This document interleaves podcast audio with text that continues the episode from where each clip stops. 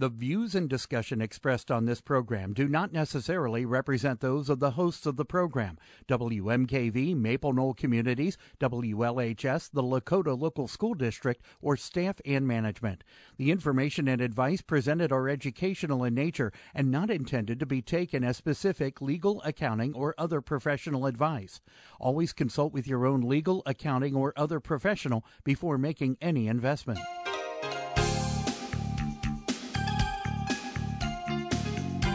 Welcome to Real Life Real Estate Investing, a show to help you gain financial freedom by investing in real estate. Brought to you by the Real Estate Investors Association of Cincinnati and the Ohio Real Estate Investors Association. You're listening to Real Life Real Estate Investing on W M K V, W L H S, and the Maple Knoll Radio Network. And now your host, Vena Jones-Cox. Good afternoon. I am Vena Jones-Cox, and this is Real Life Real Estate Investing, where every week, going forward anyway, we're working super hard to make sure that you are staying up to date on what is going on in this crazy real estate market and getting advice from the best, most experienced folks in the real estate world. And uh, this is another at-home show for me here on Real Life Real Estate Investing. Um, still not uh, not able to come into the studio live, but uh, this is this is what we're doing. It's uh, we can't we can't just keep ignoring the fact that the real estate market is in this sort of unprecedented state right now that um, we all have to figure out how to deal with, what's coming next, how to prepare for it, how to help other people through it, and uh, we're just gonna we're just gonna do it from my couch until they say otherwise. Uh, should mention, just because um, I'm out of I'm out of practice with the whole, you know, reminding folks who are local about Cincinnati R E A meetings, that uh, Cincinnati R E A meetings are no longer local; they are now online. We've continued with uh, both of the main monthly meetings as well as all of the focus group meetings on topics ranging from wholesaling to retailing to notes to women's issues, passive investors, apartments, creative finance, beginners, beginners focus group. Those meetings are all still continuing to happen, only now they are online. So those of you who have been listening to Real Life Real Estate from across the country for many years and been getting terrible R E A envy, hearing about all of the great topics and sessions that go on at Cincinnati R E A, can now actually join in on them. You can get more information about the month-to-month online memberships that Cincinnati R E A is offering to folks all over the United States at Cincinnati R E A dot com. That's Cincinnati R E I A dot com.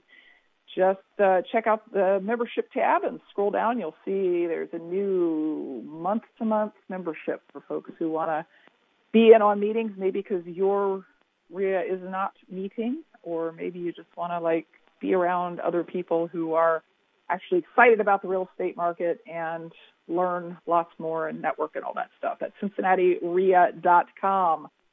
Uh, my guest today is uh, going to be a familiar voice to many Real Life Real Estate listeners. She's been on the show many, many times in the twenty-plus years that we've been on the air, because she's sort of my go-to person whenever the topic is short sales. It's Dwan Bent-Twyford. She's joining us from her uh, second home in Florida.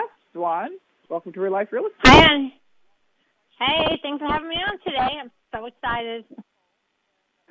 I'm excited too. This is this is a little weird, you know, but you're you're at home and I'm at home and Mike's in the studio, and you know we're both. I, I understand that uh, Florida has closed back up again, and Ohio may be following suit here real shortly.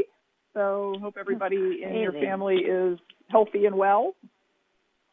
Yeah, right now everyone is uh, everyone's doing good. You know, I, I have to say, I mean, I know that COVID's a This is a horrible thing. I travel so, so, so much. I have not really minded being at home. And I know a lot uh, of people are probably like, what? but I have not minded. But, you know, my house is on the lake, so I've been paddleboarding every day, riding my bike every day, laying in the sun every day. Gosh darn it, this is nice. Yeah, it is. It's been, I've spoken to a lot of uh, educators who typically would be on the road a week a month or two weeks a month, and there it's a combination of people saying, this is the best thing that's ever happened. I just love not having to, not COVID, but, that, you know, not having to travel thing. Yeah. Uh, is, is the best thing that's yeah. ever happened, and I may never go back out on the road, and other people that are just, you know, itching to be around other real estate investors and, you know, get out oh, there and, no. and talk. I'm in the category of and, itching to get back out. But the first couple, mm-hmm. you know, the first couple of months, I mean, obviously it's tragic what's happening. But the first couple of months, we were in Florida. It was March. It was April. The weather was beautiful. I thought, wow, I don't know. I'm laying out every day. I'm having my tea. I'm paddleboarding. Pretty good. So, but now I'm like, right. oh my gosh, how much longer? Yeah, I think we're we're all ready for a variety of reasons for all of this to be over. But um, the the thing that the thing that I think is weighing heavily on the minds of people who are in the real estate investing business or who want to be is this is really different than previous kind of recession downturn sorts of things that we've we've all experienced before. I mean, you've been you've been doing this for over twenty-five years.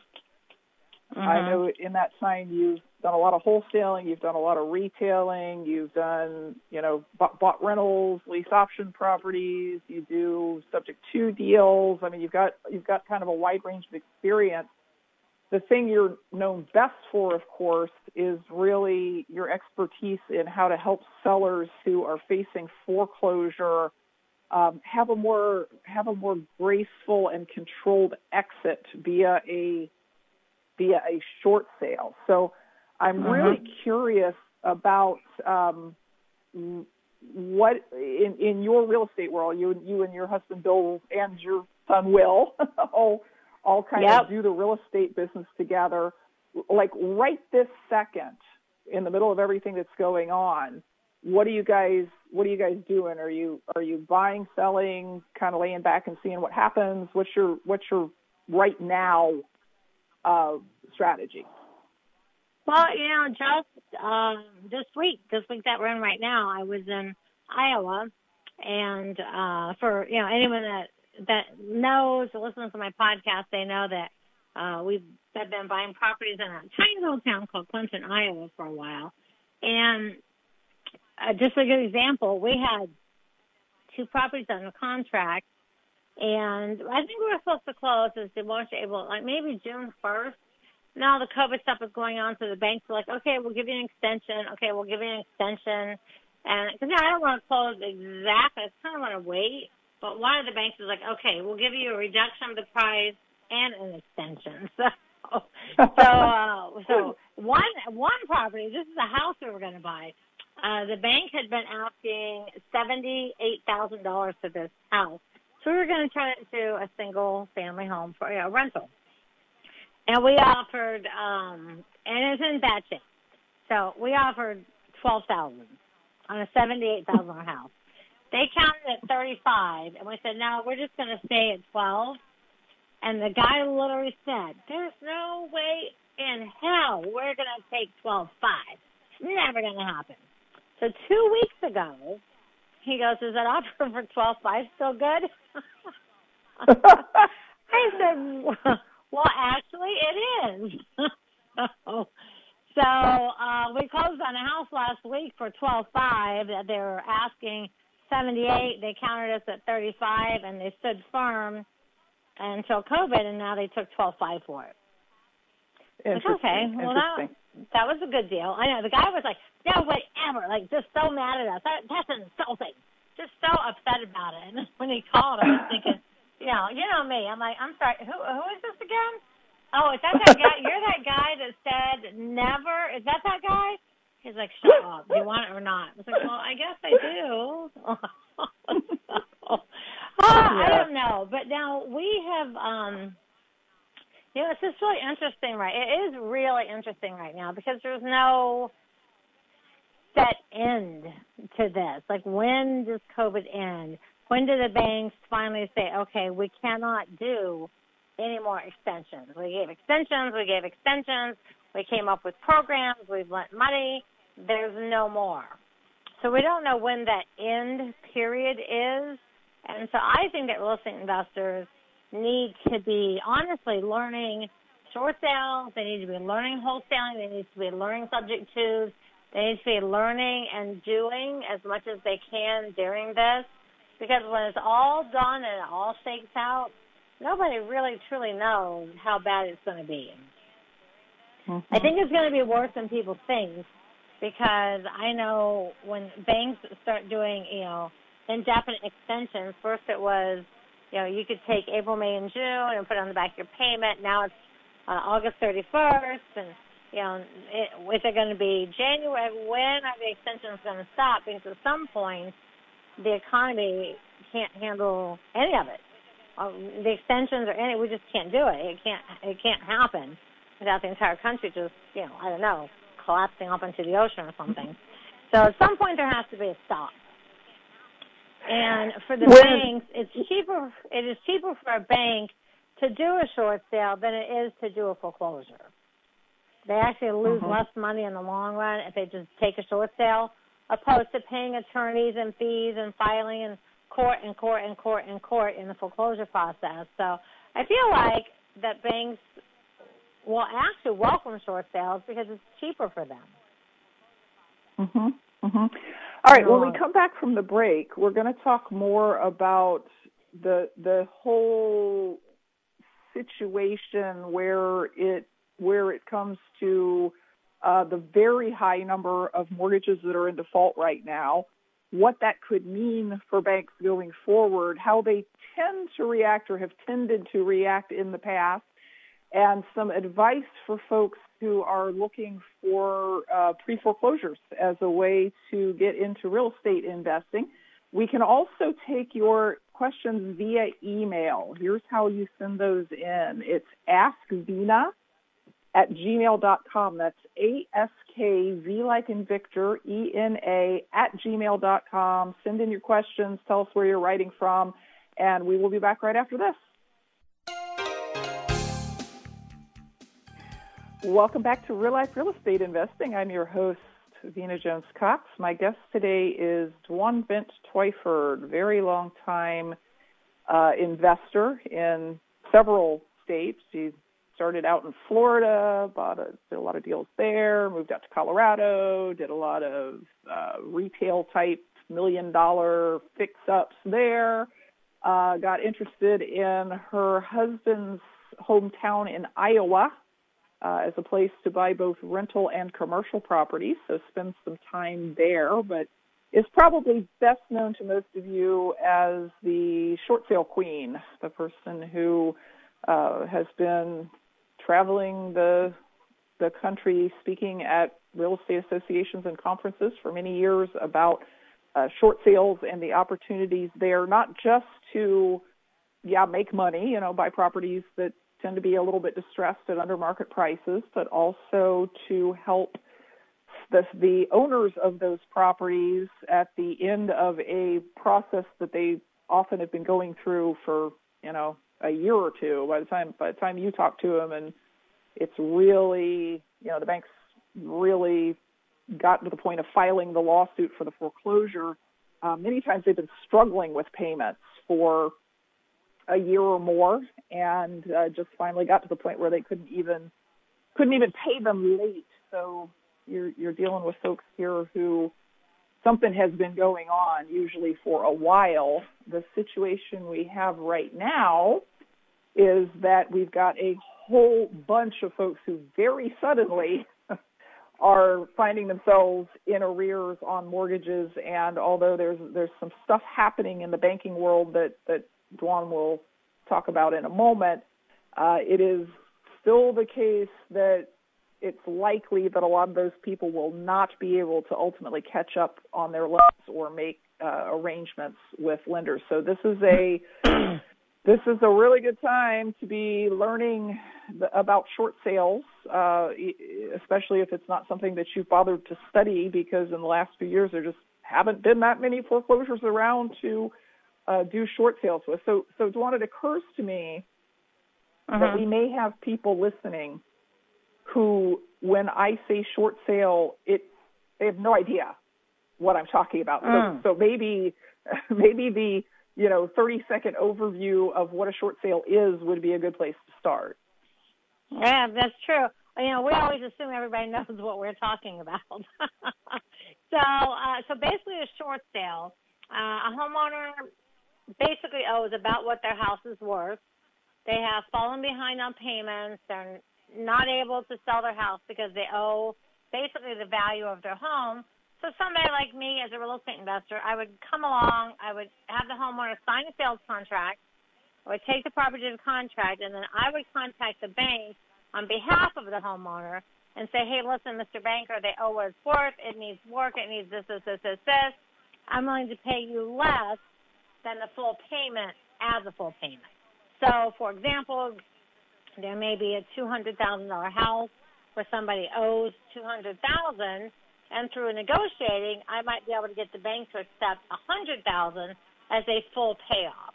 So the bank takes a loss, uh, but the homeowner, they get relocation money, they don't get a foreclosure on their credit report, and they get a chance to actually move and not just be, like, crushed by their house being foreclosed on at the sheriff's sale.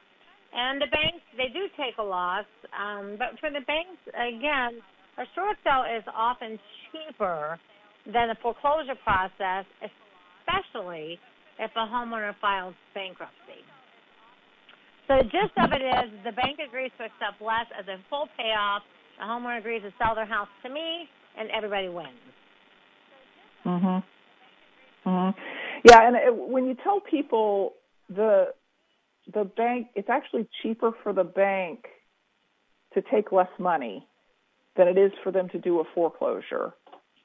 Mm-hmm. A lot of times, a lot of times people look at you like you've got two heads, you know, like, like how could it possibly be cheaper for the bank to, to accept? You know, so they loaned two hundred thousand at some point, right? So that's real money mm-hmm. that the bank, the bank loaned to this borrower to buy this property. And how can it be cheaper for the bank to be paid one hundred fifty than to just pay for foreclosure and then put the house on the market for two hundred? And that's a and the, the more the more you the more you really sort of look at how that process works, the more you get it, right? The more you go, oh yeah, okay, now I see it. Um, I read a I read something, and this was ten years ago, so I, I'm going to assume the number has gone up.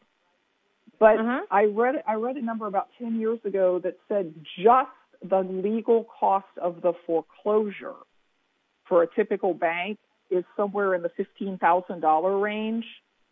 So that's mm. just the lawyers, the filings, the, you know, having somebody drive by, because they, they, the, what the bank will do is they'll have somebody drive by every week and, and take a picture of the mm-hmm. house and make sure that it's, that it's still occupied. And if it's not occupied, then they t- incur more costs because they secure it and they winterize it and they hire a, an asset manager to keep doing that. And um, that, that doesn't even count the, months and months and months we go without receiving a payment. So we've got money out there that's not get, that's not it's not invested, right? It's not getting any interest.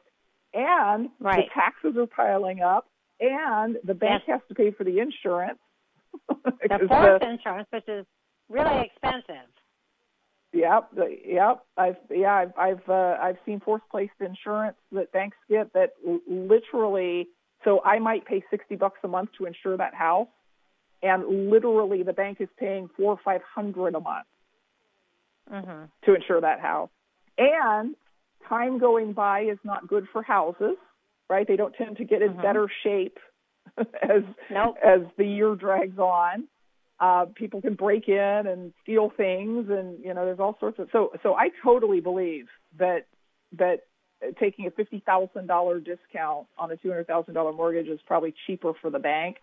And it's also kind of, it, it, at least with the folks I've worked with in short sales, it tends to be mentally easier on the seller because they, they're so much more in control, right? I, I know when yeah. I am going to have to move, the sheriff is not going to come and set my stuff out on the street. Yes, I have seen that done, and I got to tell you, that is probably the most heartbreaking thing. The sheriff literally puts their things out off the edge of the property line, and the neighbors, you know, they could be at work, but the neighbors think, oh, free stuff. And you come home, and every person has pillaged through all of your things. They think it's all there for free, and you didn't really think the sheriff was coming, and you come home from work, and you're lucky if you had ten items left in your yard. And everything's outside and the locks are changed. It's uh-huh. very devastating. It's very devastating. You know, the um, the C E O of Bank of America made a, a comment not long ago. The bank, when they when the bank officially files that foreclosure paper, like here's your actual notice of default. Because before, you know, it's like you're behind on payments, call for a loan modification. You're behind on payments, let's work out a forbearance agreement. You did a loan modification, but you didn't make it through it. By the time the bank actually files the foreclosure, the, the C E O, C E O Bank of America, the, the banks lose forty percent of the value of that house right off the top to expenses and fees. So you got a two hundred thousand dollars house, they're down to um, one forty just straight out of the gate. So, wait, is that right? Yeah. Is that right?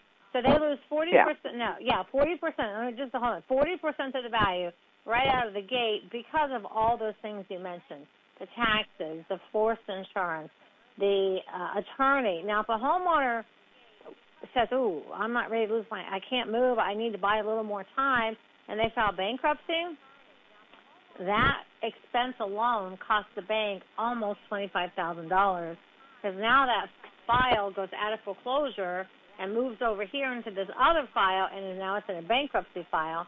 That's almost a twenty-five thousand dollars expense to the bank right there, because as you know, with bankruptcy, it's hearings and court dates and dates and dates and dates, and someone, an attorney, has to go in person to all of these things. So for many, many, many times, the bank is like, you know what, we'll just take less and be done with it, then drag it on. Because if it drags on through foreclosure, like you were saying, months of payments, then maybe they go to bankruptcy, it's another year. The bank is not getting interest. That property is adding up on their defaulted loans. They have to have a, a loan loss reserve against every single solitary property that's in default. That's what's going to hurt the banks right now. The banks have to have, it's called a loan loss reserve. Every single bank has to have, if you have a one hundred thousand dollars house, and it goes in foreclosure, the bank has to have one hundred thousand dollars equal to that or more sitting in an unlendable account against that defaulted asset.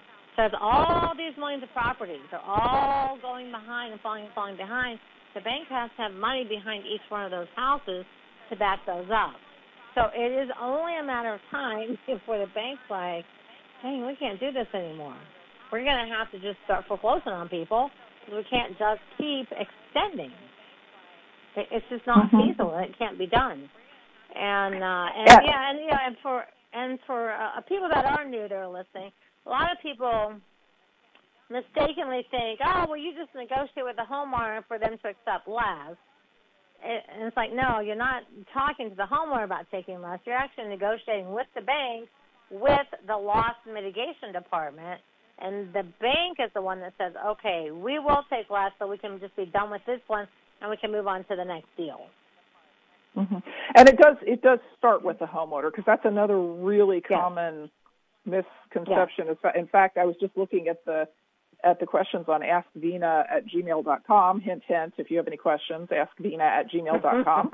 um, I because because I expected that one of the first questions we were we would get is something like, well, Uh, there's a house on my block, and I know that it's in foreclosure. How do I contact the bank? And people people miss that step about you can't – literally the bank will not talk to you about that property uh-uh. pre-foreclosure unless you already and, have a signed contract with the owner and permission from the owner to talk to the bank. They can't just be, I mean, you can't just, exactly. I can't just like call Bank of America and say, hey, how's Dwan doing on her mortgage? Is she up to date? Because I'd like to buy her house, you know. Yeah, and you know, you can't that do is that. Such a giant mis- No, they can't. That's one that, yeah, I'm glad you brought that up. That's one of the biggest misconceptions. People say, oh, I saw a house on the M L S and the bank says it will take a short sale. Technically, a short sale is done because the homeowner still owns the home and the homeowner is in foreclosure and the homeowner is losing their home and the bank does the short sale on behalf of the homeowner. Once the bank takes it back through that sheriff's sale, through that foreclosure sale, and the bank owns it, and they put out there and say, oh, we'll take a short sale. People go, they just hear the word, oh, my God, it's a short sale. It means it's a good deal. No, that means all the bank is doing is trying to get you to think that's a good deal. And if the bank takes anything less than what they're asking, it's not even a short sale anymore. It's just a deeper, it's just a, a, a, a deeper discount because the short sale aspect of it is gone when the homeowner no longer owns the home. So the short sale mm-hmm. is done on behalf of the homeowner to help their credit, help them move, help them get relocated, help them get a fresh start. Once the yeah, like you said, people go, oh, there's a vacant house. I want to get that.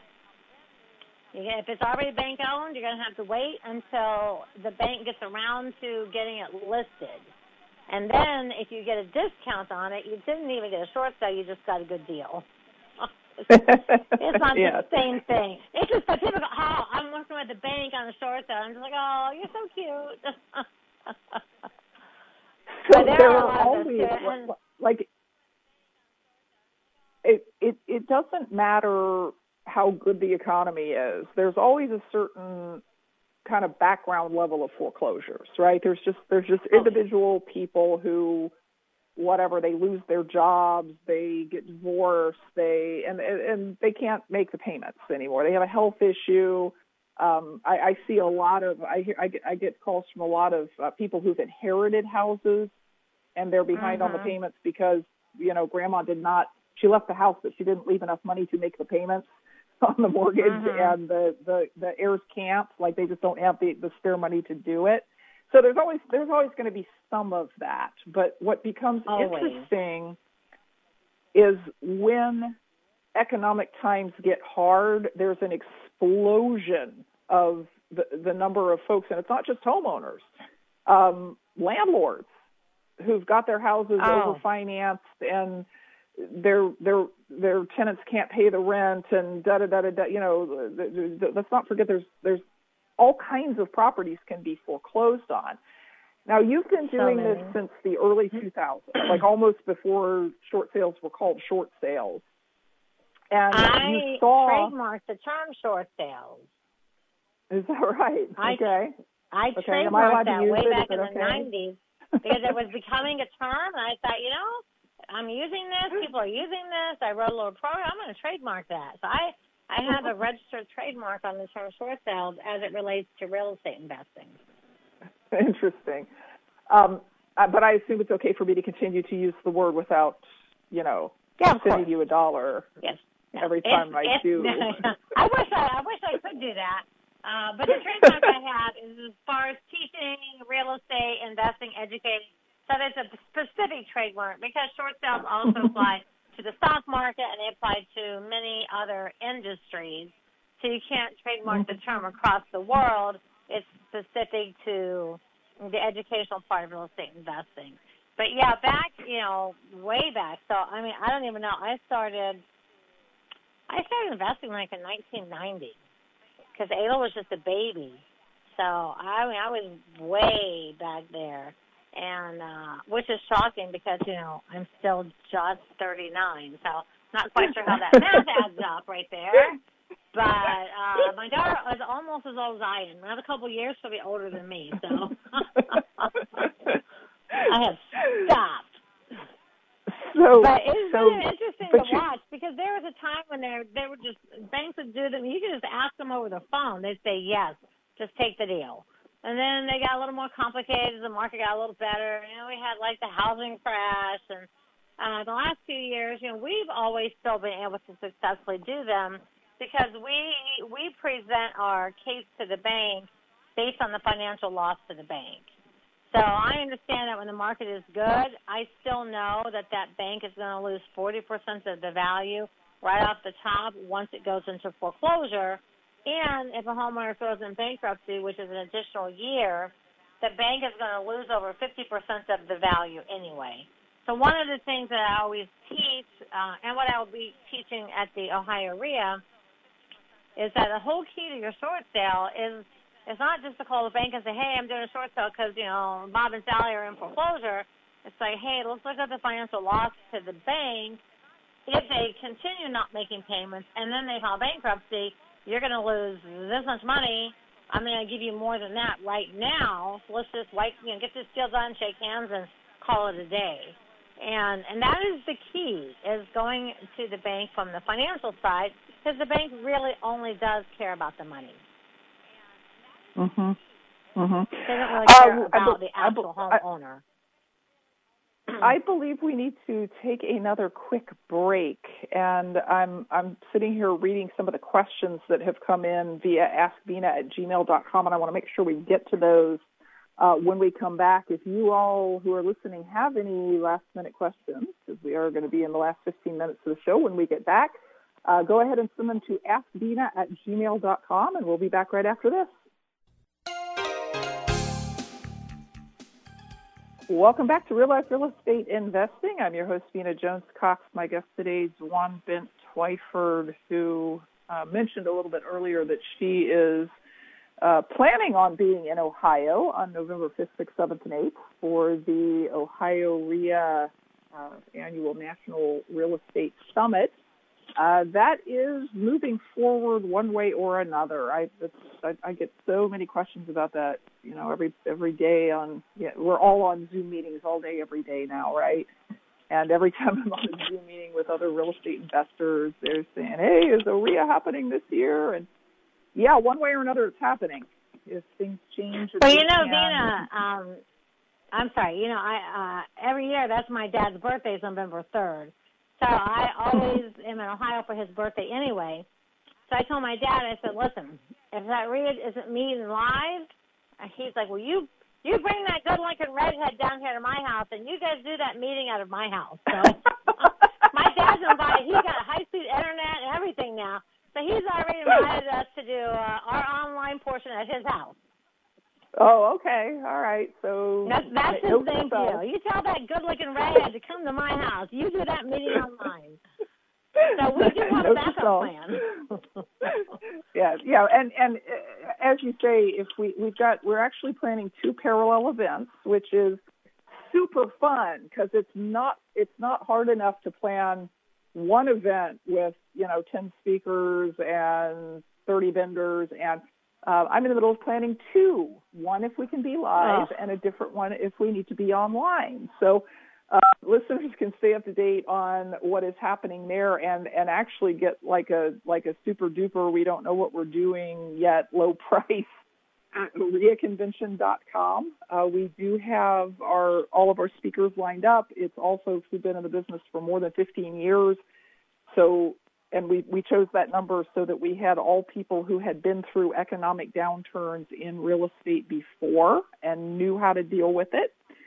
So, um, you know, usually usually we, we have, you know, some, some folks who were very successful but more recently so. And this year we made the decision, you know, it's got to be people who can speak from experience on mm. how how to best deal with an economic decline in, in the real estate business and not just survive it, but actually thrive during it. I mean, every one of them that I've talked to, you know, you, Larry Goins, Lee Phillips, Kathy Kennerbrook, everybody I've talked to is like, well, I hope your people are, are excited about the opportunities that are coming up. I hope they're not all sitting around going, well, I'm going to wait till the market recovers because no. that's not, you know, that's not, that's not the, when the market recovers, people don't need your help. When the market is exactly. bad, people need your help. I, I've been telling people since the day one where they said, okay, we're going to close America because of COVID. I did Facebook Live forty days in a row. And every day I was like, listen, it's time to learn, learn, learn, learn. If you wait till it's over, you're missing. This is like a window that people like you and people like me, we've certainly seen ups and downs, but still nothing nothing like this specific window. But the people that wait till it's over, they're going to miss out on the greatest real estate investing opportunity that we'll probably will ever see in our lifetime. Mm-hmm. And mm-hmm. and but when I say that, I also want people to understand, I'm not saying, oh, yeah, we're going to go take advantage of all these people. No, there are millions of people that need our help more now than they have ever, ever, ever in the history of the world needed our help. And for me personally, and I always like to make this point, um, there, you know, there's kind of two types of investors. I am the investor. I actually still to this day, I like to talk to homeowners in person. I like to try to help them out because I was that single mom. I lost a house in foreclosure. I was that person, and nobody came to my door to try to help me, and I would have highly appreciated it. And then there are the other investors that are like, oh, no, no, no, I don't want to talk to people. I'd rather just buy stuff from the banks or from other investors. And that's okay, too. But for the people that are like me that actually like the, the feeling of touching, feeling, holding, helping, that is, there's so many more millions of people that need help now than has ever been. I mean, I honestly, I don't even know. This is, this may be worse than the Great Depression when it's all said and done. Mm-hmm. Yeah, maybe. Um, that's that's the part where my crystal ball completely fails me. Is you know, yeah, I, I know I know I know we're in for a recession because we're already in a recession. Like that's not that doesn't take a crystal ball. You just need to like look at the economic indicators. We are in a recession. The question is, mm-hmm. how long does it go on, and what does what what what does it look like in terms of uh, you know jobs coming back and things like that. Speaking of which. Mm-hmm. I have a question here from Daniel, who is actually sort of in your neck of the woods. He's in Sarasota, Florida. He hmm. says, I'm reading a lot about banks doing modifications, new second mortgages, uh, forbearance agreements. What effect do you think that and the stimulus money will have on the overall foreclosure market over the next few years? That is a great question. So they have put into... Do you remember back in the last recession, they had like HAMP, HAPA, there was like five thousand different things with names.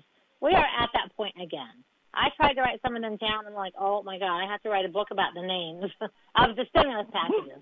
But there, there is one that's called the COVID nineteen National Emergency Standalone Partial Claim. That one will take your back payments as long as they don't go past thirty percent of the value of the home. And they'll give you a second mortgage, no interest, and they tack it on. So it's tacked on to the end of the loan, but not extending your loan. It's an actual second mortgage. So when you make your last payment that you currently make on the, whatever, twenty years from today, you still have this loan that's a second that's on the back side. So they are doing those where they're giving junior liens, um, put them on the back. They're also doing, which which is standard real estate business, is loan modifications are always the first line. When you miss your first payment, the bank is immediately offering you a loan modification. And a loan modification can be anything from lowering your interest, taking your fifteen years you have left and stretching it out over twenty to roll the payments in to lower your payment. It's just a remodification of the loan that's in place. Now, the thing that makes me the most nervous is the banks are doing these forbearance.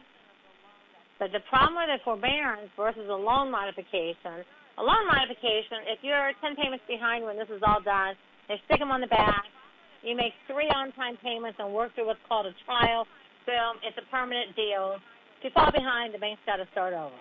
But a forbearance, they may say, oh, well, during COVID, you were ten payments late, so let's divide those up over Uh, twenty-four months, and we're going to add three hundred bucks onto your payment. So it's a, it's a, it's just a, it's a repayment plan. But when you're in forbearance, you're still in foreclosure. So if you were weeks away, months away, two months away, if you were right wherever you were, you're still there the whole entire time. And something like ninety percent of the people, ninety-five percent of the people can't make, they can't make it through a forbearance agreement. Mm-hmm. So mm-hmm. I was hoping, what I what I was really hoping the banks would do, I tell you what, If Ben Carson would give me a call, housing and urban development, I would just tell him, send everybody in America just a simple one-page, hey, we're going to put all your payments on the back, start making your first payment September first. Everything's done, sign this, and it'll be done and over with. But uh, they don't, and the thing is with all these these modifications, that every single sentence starts with, if you qualify, you can get this mortgage payment reduced, put on the back, forbearance, not owe it. Everything starts with if you qualify. And what if you qualify means, as long as you are one hundred percent on point as of March first and your credit is good and you had a job, you qualify. But if you were already behind a couple payments, you missed one six months ago, you know, your credit got shot, something happened up before the day of March first, you don't qualify for anything, nothing. And so you, it's all if you qualify, and that's what people go, oh, the banks, the, the government's giving out money for the CARES Act and this act and that back, but they all start with if you qualify, and that's the key. That's why a lot of landlords, you know, that are applying for this economic injury disaster loan and grant to pay their mortgages because their tenants can't pay. Well, I know landlords that have some credit issues from the past. I know them that take subject to properties because they have credit issues. So if they don't have perfect credit, perfect, perfect, perfect, they don't qualify for any of these disaster relief. It's on the, the HAMP, all those things, everything. You got to qualify for that. So if you didn't pay your taxes yet last year, you asked for an extension, your taxes didn't get paid, you don't qualify. So there's like a million things that sound great when you say them out loud. But when you look at the reality of qualifying, not many people are qualifying for things. Mm-hmm. And that's the problem yeah. that we have. It, that's a spiral, and people don't understand what that means. And a lot of, I think a lot of folks don't understand how interconnected all of this stuff is with just the uh, just the general availability of credit. And that's what That's what sort of worries me when the, in two thousand seven, eight, nine, when banks suddenly found themselves stuck with millions of billions of dollars in, in uh, defaulted loans and uh, R E Os that they had to process. And they were, you know, the, the, the number one job opportunity in the country was being a loss mitigation person for a bank because they were, you know, they had phone rooms full of people trying to work this out, and they still were just overwhelmed with the amount of, of, mm-hmm. um, of work there was to do there. Uh, the the thing they they simultaneously did was they got super disinterested in making loans in real estate. Right? They they all mm-hmm. of a sudden you had to have a seven eighty credit score, and even people with seven eighty credit scores weren't qualifying, even when they had twenty percent down. I mean, it was just really hard to get yeah. a loan, and that was one of the things that sort of shut down the market during that time. It wasn't just look at all this supply with little demand. It was also, if you wanted to buy a home, if you wanted to buy one of these bank properties and fix it up and turn it into a rental property, it, it, there was a real credit crunch. And that's that's something that, that, that I worry about when banks are all sitting there going, okay, well, we're on month five now. I read a statistic the other day that said that something like Uh, real close to eight percent of all F H A and V A loans are officially mm-hmm. in default. They're more than thirty days late, and that overall, oh, yeah. if you look at all of the loans,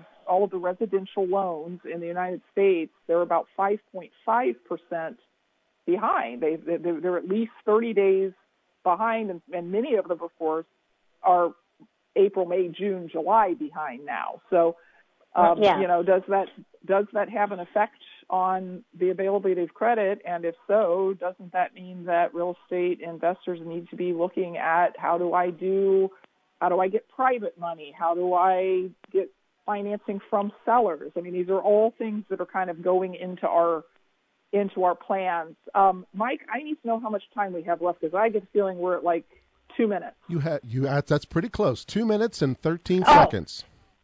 So okay. Can I say something super fast? So F H A is doing something that they're calling it, it's, imagine a waterfall. You're at the top and you're getting ready to fall off. Well, as you go down the waterfall, they're going to try to see if you apply for this very first uh, standalone thing. And then you don't, you go further down the waterfall and maybe you can apply for this. You go further down the waterfall, they're going to see if you can apply for a HAMP. So you keep going down. If you apply for nothing at the end, it's like you splash and burn. So that's what I'm like. That's F H A's big plan. It's a waterfall plan. So it's like ten steps at the bottom, and if you don't qualify for any of that, you're completely screwed. So, Dwan, uh, in the in the sixty seconds we have left, tell me what you're excited about in the upcoming market. Like, what do you what do you what do you think are the real opportunities? Honestly, I am excited for uh, commercial. I know a lot of commercials properties are going to take a big hit, and I'm a big fan of buying commercial. I think commercial is going to be super, super, ultra dirt cheap, even more. I think opportunity zones, the people just Google opportunity zones, I think that's going to expand to way, way more than what there is out there. And for people that Google that, uh, it's an unbelievable opportunity to buy and hold things. Uh, I'm super excited to be doing short sales. Of course, I'm going to write a brand new book because, you know, everything's changing in my short sale side. So I'm excited about short sales. But I'm just excited to honestly just see, watch America kind of pull together and pull up our bootstraps and, and just come out on top. Your mouth to God's ears. I think that is We're what Americans. we are all we always hoping come out for. On top. All right. Well, uh, I believe that we are right at time now. Yes, you are. It's really hard Thank to you so much for having me on. I, I, and I appreciate you. I appreciate you coming on. Um, folks who are interested in staying connected, check out Cincinnati R E I A dot com. That's Cincinnati R E I A dot com for the new online memberships where you can attend, gosh, ten, twelve meetings a month if you want to, and be around with lots of excited real estate investors. Uh, we'll be back next week with more information to put you on the path to financial independence through real estate investing. Until then, happy investing.